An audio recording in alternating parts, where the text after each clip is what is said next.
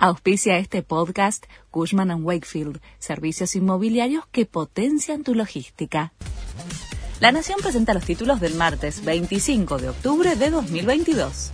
El oficialismo avanza con los cambios en ganancias pese al pedido de los jueces los magistrados obtuvieron el apoyo de la Corte y propusieron a los diputados de la Comisión de Presupuesto más tiempo y buscar un acuerdo que evite judicializar el conflicto. Sin embargo, el oficialismo ratificó que buscará aprobar hoy en la Cámara el proyecto con el artículo que obliga a los magistrados a pagar ganancias. Trabajadores del peaje liberan las barreras en las principales autopistas y rutas del país y se movilizan al Ministerio de Trabajo.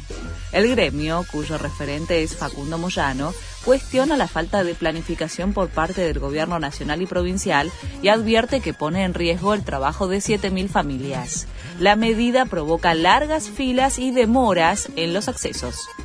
El resultado del censo demorará un año inconsistencias y errores el día del operativo y en el análisis posterior de los datos provocó la demora de los primeros resultados, que debían ser informados hace más de dos meses, y llevaron a cancelar definitivamente la publicación de los datos provisorios.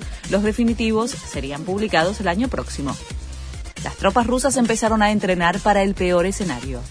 El Ministerio de Defensa de Rusia reveló haber comenzado a preparar sus fuerzas para trabajar en condiciones de contaminación radiactiva, biológica o química.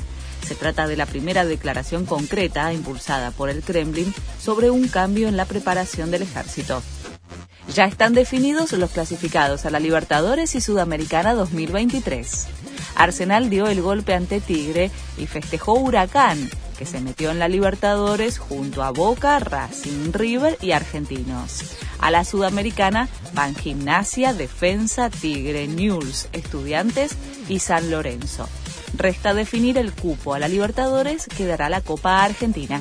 Este fue el resumen de Noticias de la Nación.